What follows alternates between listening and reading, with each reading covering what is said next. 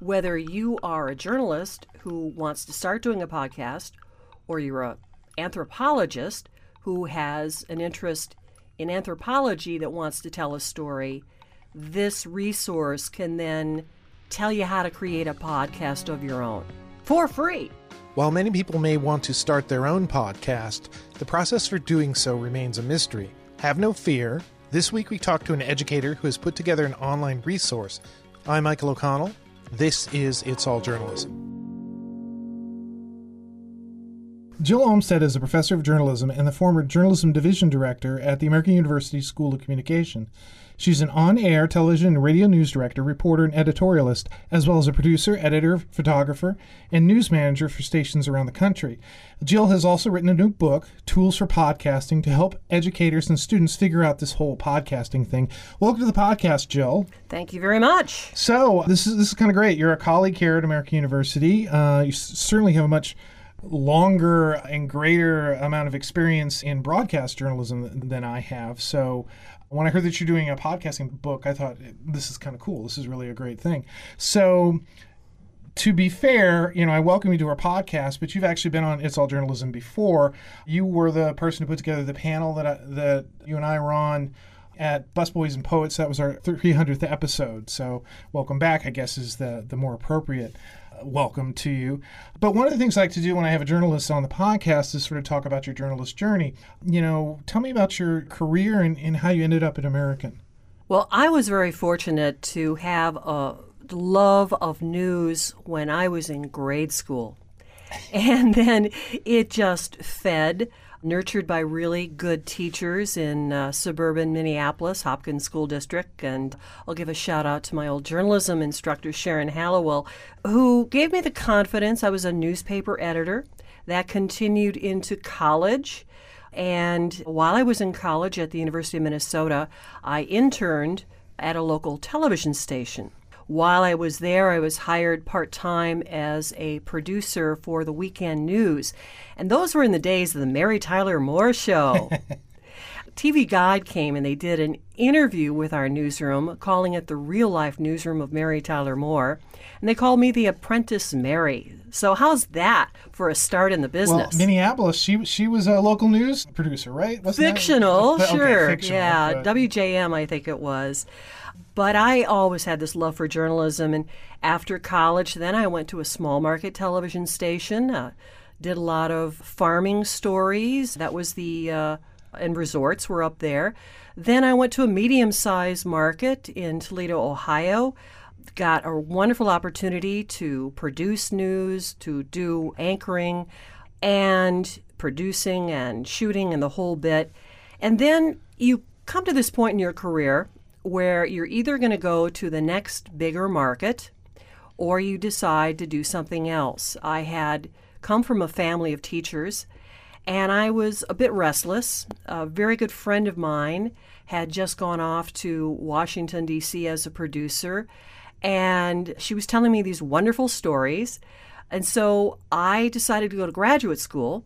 And while I was in graduate school, I was also working at an independent bureau covering Capitol Hill. Ironically, all these years later, I teach a course in covering Capitol Hill and legislative issues, Supreme Court, etc. So it's kind of come full circle. Well, cool. That's sort of the point where you decided I'm going to be an educator? It is. You know, you decide you're either going to go chase the next big market, and I really had no interest in network news. I was always into local news. And I just you come to a certain point in your career, medium sized market. I'm on billboards, I'm well known around town, but it got tiring. Um, anchoring is not um, as exciting as I think a lot of people think it is. I really enjoyed my time more as a reporter. Yeah, and it's kind of interesting because a lot of times there's this sort of push, and maybe that's just your perception when you start out that you know, oh, I want to anchor 60, be on 60 Minutes, or I want to anchor the nightly news or something, and you're always pushing and driving. You know, there are a lot of journalists who come to DC because they think, well, that's the next the next natural progression in my career, and a lot of people come here and are kind of disappointed that you know things don't break the way they want them to break, or they you know that they get a job and they decided they really don't like the job. That the job that they had in Toledo, the job they had in the the smaller market, is the one that made, gave them the most joy. Journalism is a, is kind of a funny career. Oh, it is. It, I mean, it's a very exciting career. I'm still very uh, into it. I'm a news junkie. I try to get my students excited by it, but I also try to give them a real dose of reality about long hours, low pay. Uh, the only people that you hear about in the profession are the ones that are really making the big time bucks. That's not most of journalism. Um, and so um, yeah, I decided to make that career change and I went through a big period of withdrawal of wanting to go out on these stories. I'm now over it. I think in part because of the social media age. Our kids today have to do that. I am not real big into social media as a person, a middle aged person here, but that is a necessity in the business. Um, I just see so much negativity I try to keep away from that. Yeah. So, how, well, how long have you been been teaching? This is my 30th year. Well, congratulations on, on, on, hitting that milestone. So, I imagine the journalism student of 30 years ago very different than the journalism student today, or are you seeing a lot of the same well, drives they, and interests and they are different because it used to be in graduate school. This is not just in journalism, it's across the board. Students came to graduate school with some years in the workplace, usually, not fresh out of college. Now there's been a change, and we still do get career changers, people who have worked in whatever job and then decide to go back to graduate school. But as I tell students, it's not that you have to have a graduate degree, but you do have to have a portfolio. And if you got that portfolio as an undergraduate and doing internships and all these other things that you can do, then that'll get you a foot in the door. So it's it's not that graduate education is great, especially if you start to get into management and corporations are looking at your at your background on paper, having that master's degree really looks good. Yeah, and I've talked about this before in our podcast that I came back to school to American University, you know, mid-career, late mid-career, because I needed skills to get you know get up to speed in, in, digital journalism, and I consider myself a digital journalist now, which is very kind of different than what I was before. And even so, you know, it's been seven years since I, I graduated, and it, things are still very different. The industry has changed. It continues to change and it's kind of fascinating. And having the opportunity to be on the other side being an adjunct teaching podcasting observing a lot of these graduate students come in. There are some that are that are out in the workplace. They're they're they're coming back mid career, but there are a lot of them that you know I need to check off this box of graduate school. It's like. I wish I had an answer for them about what the best way to do it, but I think right, you're right. You have that portfolio, you have that experience. You have to have drive, you have to have experience, you have to have stories that you worked on. You worked on. You have to show that you're willing to put in the hours. The good thing about going in a school environment is that you get critiques. And quite often, as you know, in the workplace, they don't have time for critiques. You'll just get fired. Right. Or not work your way up. And so we give a lot of feedback, spend a lot of time on on reporting, which is different than writing. Another change from years ago is that people were used to talking to people face to face. Today's generation, lots of times, they are looking in this electronic device they do interviews via email or texting or whatever. That is one way, but it's not the best way.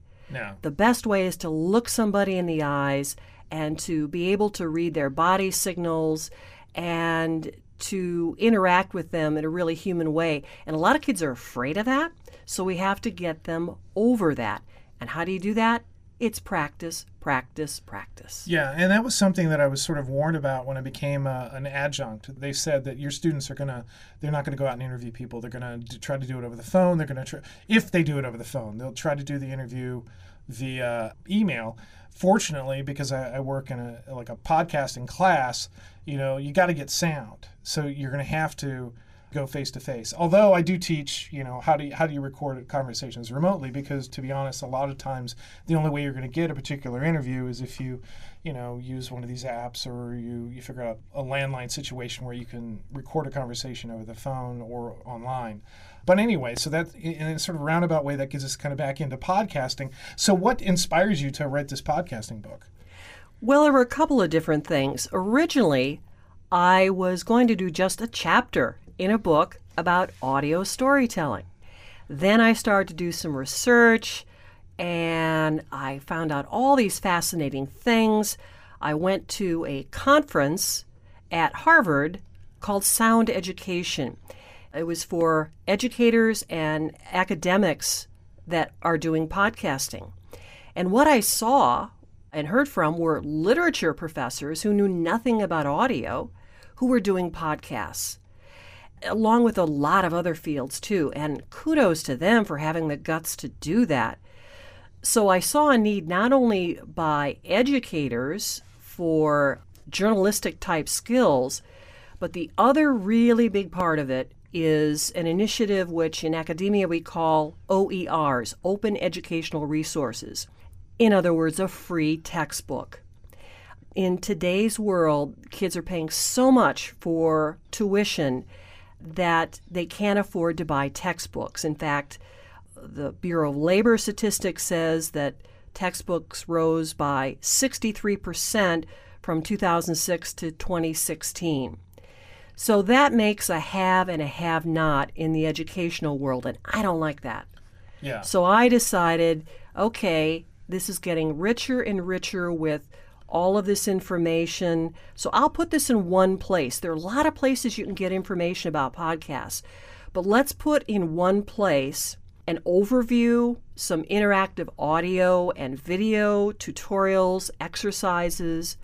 I paid a good deal of attention to diversity in pictures, for one thing. And here's something I learned there are free resources out there for photographs but a lot of the time, I was really looking hard to find faces of color. And there's a great need for that because uh, overwhelmingly the pictures were of white and of white males. So I made a concerted effort in something as simple as photography, all the way to job sources and using inclusive websites that would talk about diversity in every single role. So hopefully, whether you are a journalist who wants to start doing a podcast or you're an anthropologist who has an interest in anthropology that wants to tell a story, this resource can then tell you how to create a podcast of your own for free. Yeah, which is always nice. And, and we'll include a link to uh, your website and to where people can download the book with our web materials for, for this podcast. You know, I, I wrote a book about podcasting. It's yes, kinda, you did. It's kind of how I ended up at AU as an instructor. And, you know, I wasn't coming at it from an audio production background, even though I was producing stuff, some audio, and I worked kind of at a radio station that wasn't necessarily my strength, but I'd been doing podcasts for, for such a long time that I kind of, there were some lessons that I kind of learned. And I wrote a book that was more from the perspective of, okay, you want to do a podcast? Well, this is how you do a podcast. And less of, you know, a journalism podcast, which now I'm teaching a class in journalism school about, about podcasting, but that's my confused life. So, let's talk about this because this is something I really kind of think a lot about when, I, when I'm planning out my curriculum my, for my class is what do we need to be teaching journalists about podcasting? You know, this is the big struggle because when I teach an audio course, it's hard enough to get them to recognize what a good story is and how to write it for like a commercial radio station, but I also want to expose them to the NPR type style so you're teaching them interviewing, reporting, which is different from writing, and writing for broadcast, which of course is very concise. And then you introduce, try to introduce podcasting into this. Well, I think podcasting might be seen by some folks who haven't done it. Oh, I can just get out there and talk about something. And every single person that I've talked to who has done it has found out, whoa, some really hard lessons. Yeah. So I guess the challenge is for those of us who are educators is how to cram all of that stuff in, particularly in an age when we've got this huge problem with verification, which is worrying me a great deal. I spent most of my career in television news, but I did radio too. And of course, television can be a little bit easier in terms of verification because you can see the person, except now for artificial intelligence. I'm sure Right. you probably heard that thing about Joe Rogan's uh, podcast in which they they did an artificial intelligence thing making him say something that he really didn't say. That's really scary, especially as we head into election time. Right. Something you sort of touched on in there is this idea of journalism standards and uh, ethics in the way that we approach it. And, and I was at I was at Podcast Movement last year. I sat in on a presentation by a journalist who was talking just about that. That you know, trying to get podcasters to think more like a, like a journalist, not just turn on the microphones and talk, but you know, have follow up questions and try to verify something that somebody says, challenge them you know call them out when something's something's incorrect. Transparency you know showing where who these people are. You know i've had people reach out to me to be guests on the podcast and i'll look into their background and i see you know what? I'm not going to have this person on because i'm not too sure about their background. I'm not too sure exactly if they have a political bent or agenda or something. I'm really just want to talk to, to people about journalism and how to do good journalism. So i mean it's a challenge. You know, an interesting story about that that I was just talking with someone the other day is we once had a, a student, graduate student, come in into our boot camp, which is the summer program we have to get them ready for grad school. And they quit because they wanted to do all opinion and we were too fair, too balanced. And the thing is that you can be an advocate, you just have to label it as such. So, advocacy journalism, which is kind of a loaded phrase, I just want people to know where their information is coming from. So, you're absolutely right to be worried about that yeah, thinking. I, I had an I did a podcast about advocacy journalism, and I had a bunch of people like, "Well, that's not journalism. That's not real. You have to be impartial. You can't, you know, like, well." I'm trying to talk to future journalists, people in their career, and you know, we're using all the same sort of skills to do a different type of journalism. And yes, we have sort of these standards, but to your point, it's like as long as you identify where you're coming from.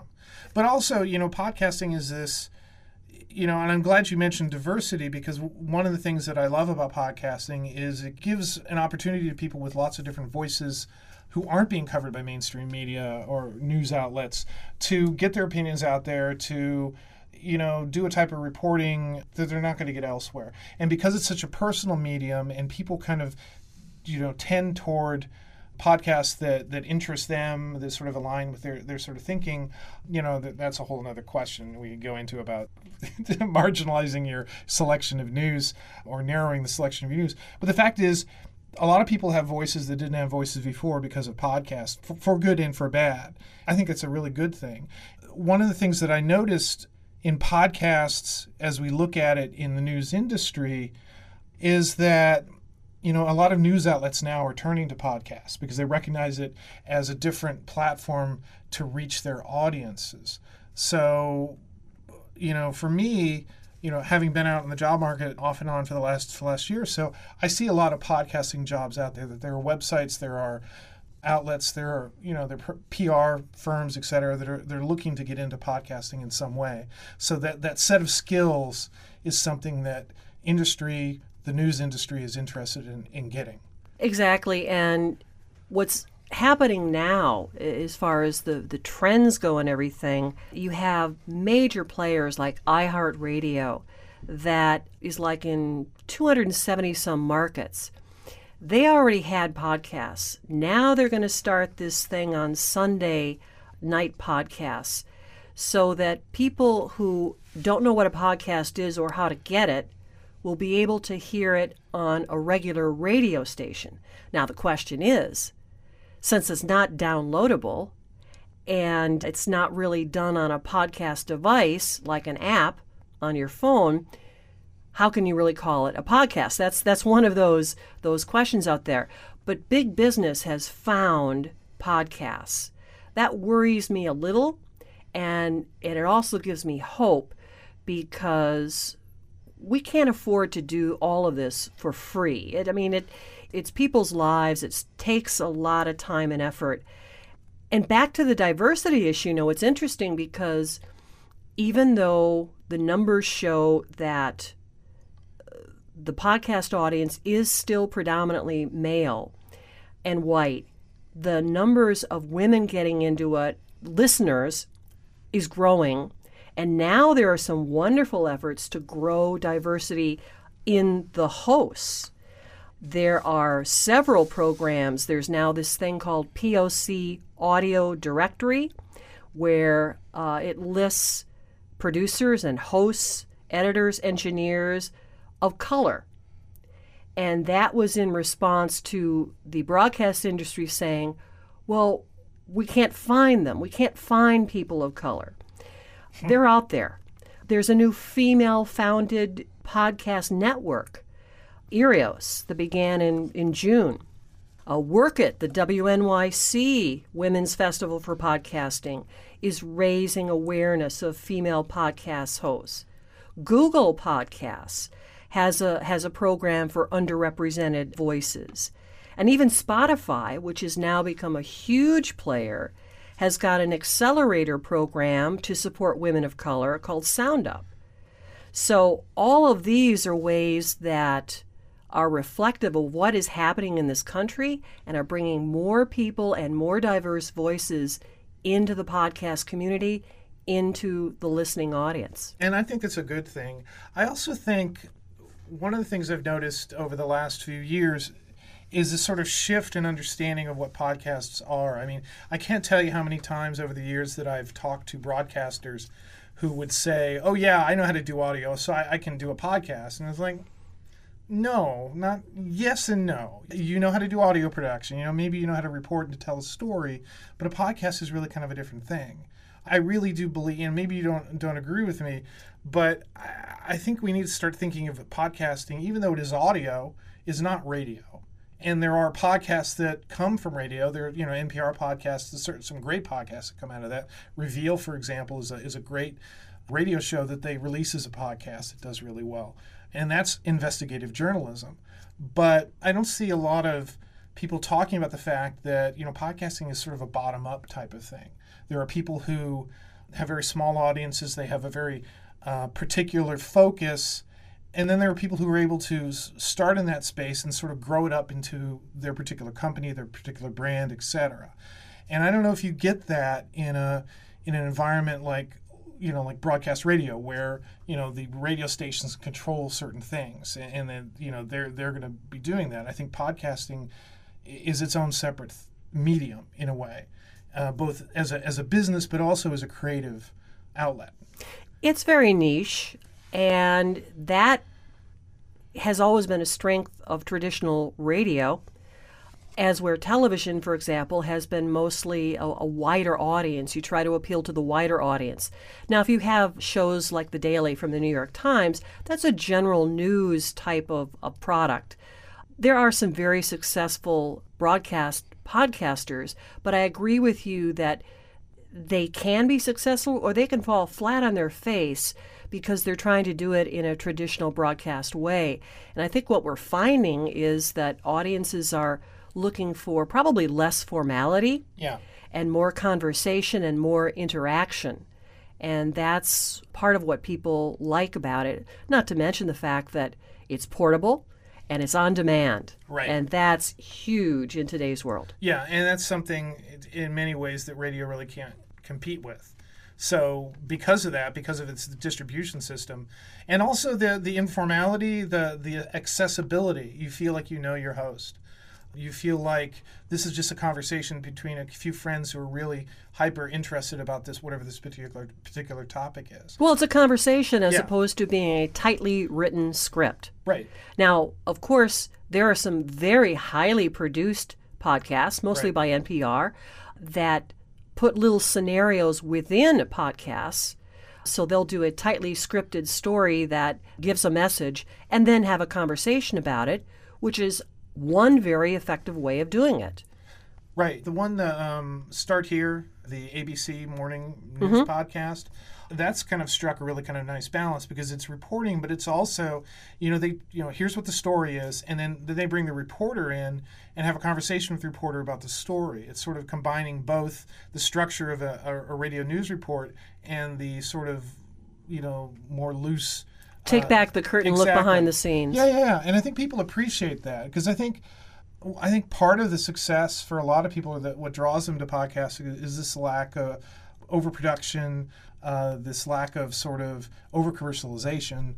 Uh, you know, commercials every five minutes. You know, these morning like zoo type shows that every five minutes they have a break or they have a sound effect or they go to and everything's sort of structured. Or they're shouting at you. Yeah, and that they're break. You know, they've got a break at fifteen every fifteen minutes. The malleability of podcasts, I really do not think we've explored this quite enough. I think there are things like Radiolab, where they've done some sort of experimental storytelling, things like lore with their personal monologues.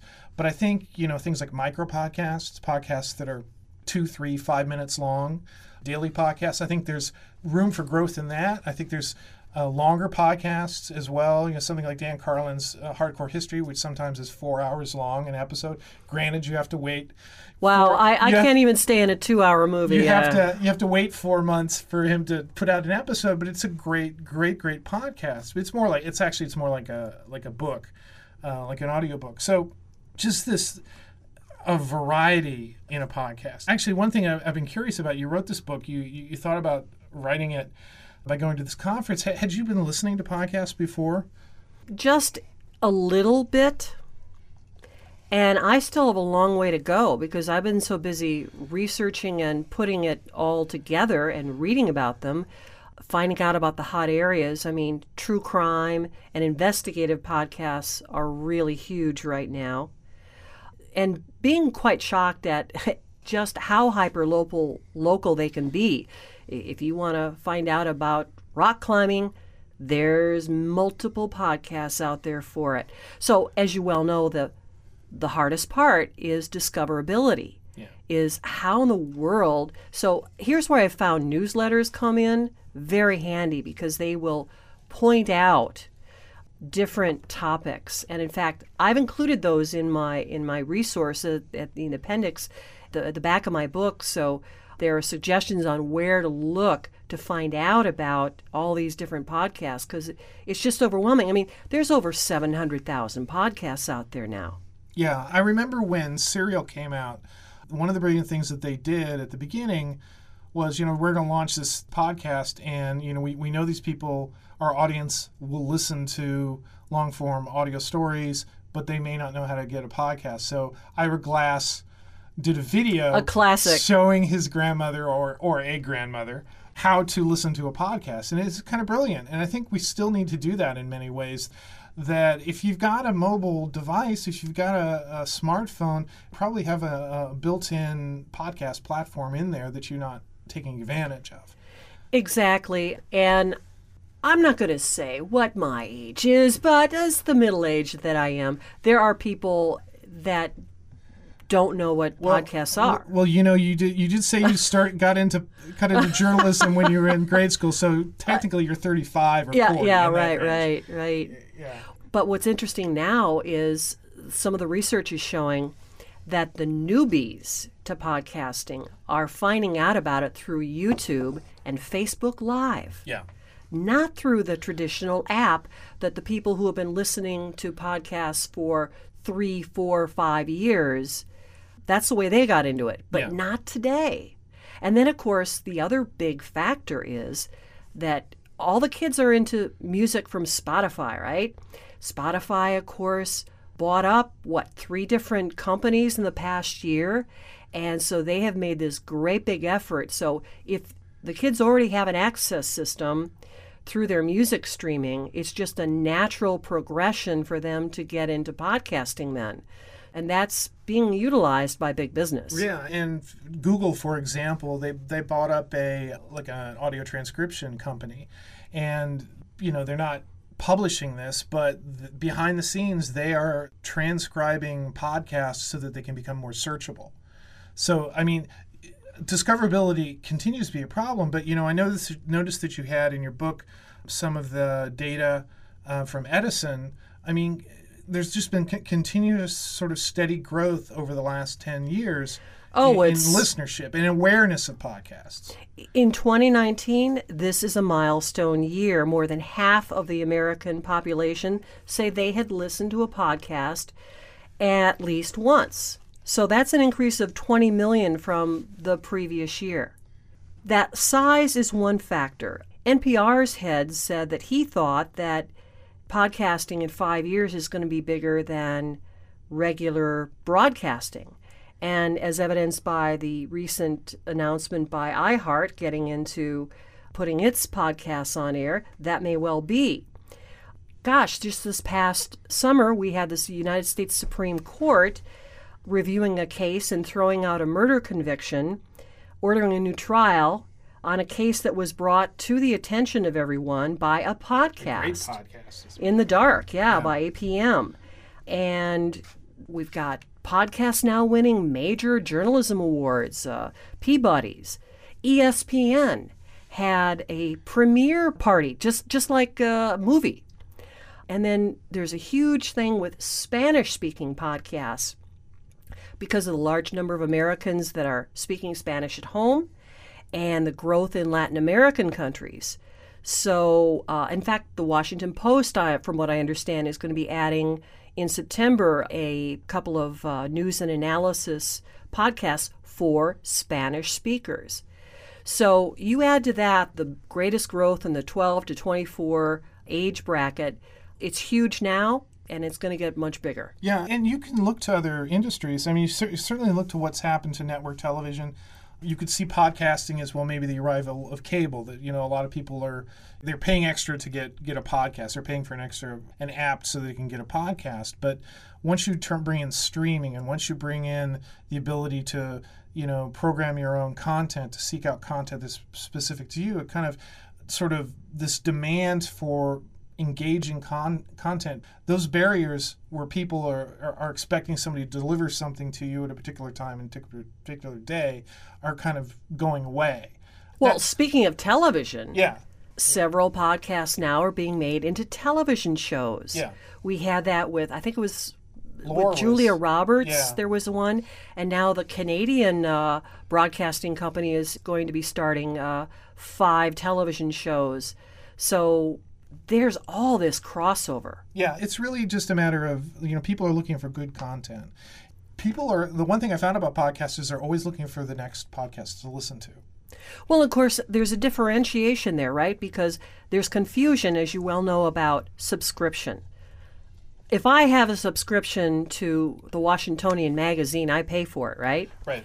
Subscription in podcast term has traditionally meant free.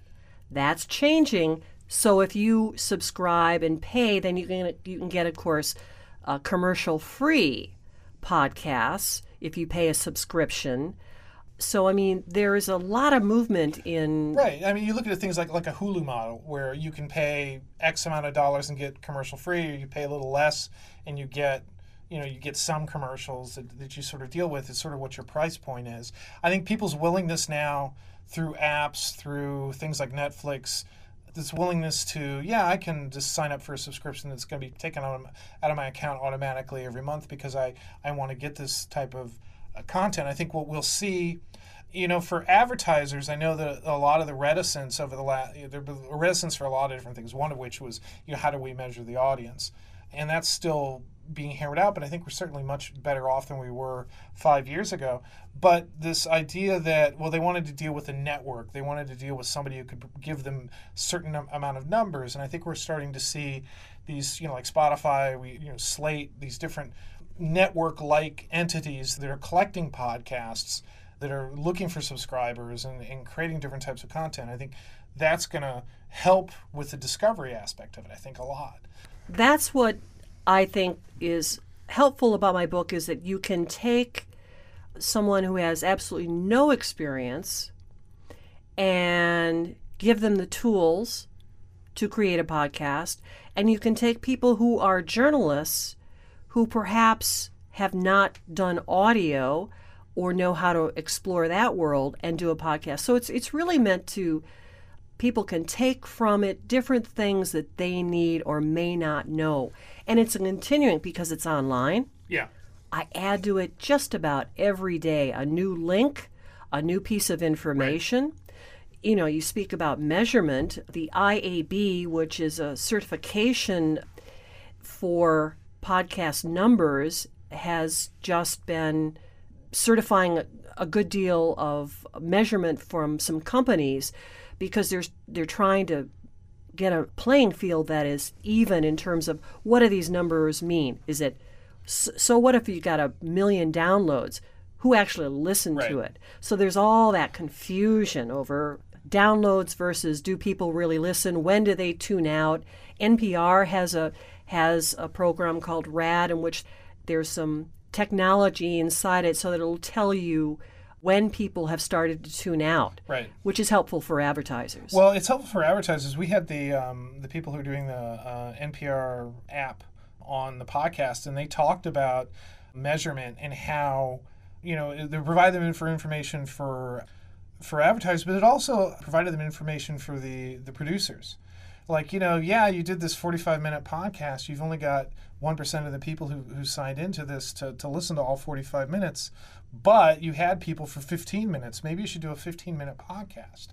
And so you began to see them adjusting the way they were podcasting to you know just because they learned of how, how we're doing things. It's so funny we we talk about broadcast ratings and numbers and every, and if we, if you actually look at a lot of those numbers there is a little hinky magic in there uh, sort of some trusts and assumptions about them.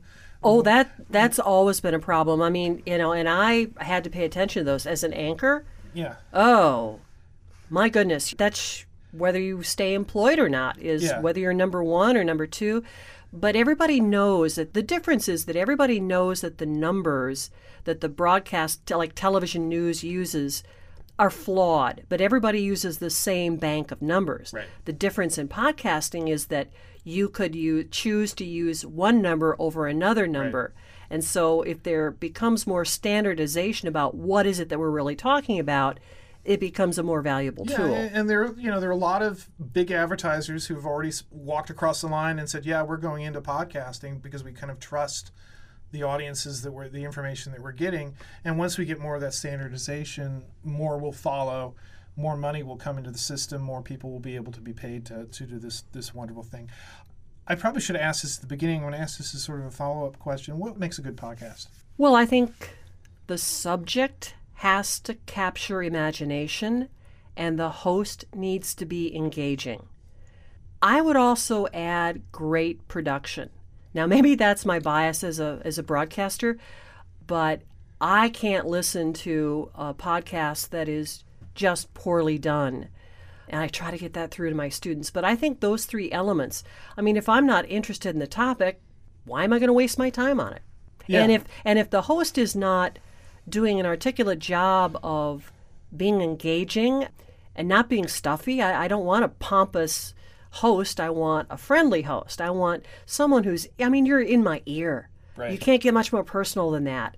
And so podcasts are usually something we do alone while we're en route to someplace mm. or we're doing an errand. It's not like we're sitting down. Some people do listen to podcasts from a computer but the vast majority of people are doing something else at the same time, or even if they're reclining in a chair, it's usually a solo experience. And you know, one of my chapters is about vocal delivery. I'm not trying to make broadcast sounding right. people. I'm just trying to make sure that you understand you have to have clear diction. You have to talk at a pace that is not overly fast. And that you get away from some irritating habits, of which I'm not going to go into all of those, but but I, we've all heard them. I've done I've done a lot of those in this this interview. I know.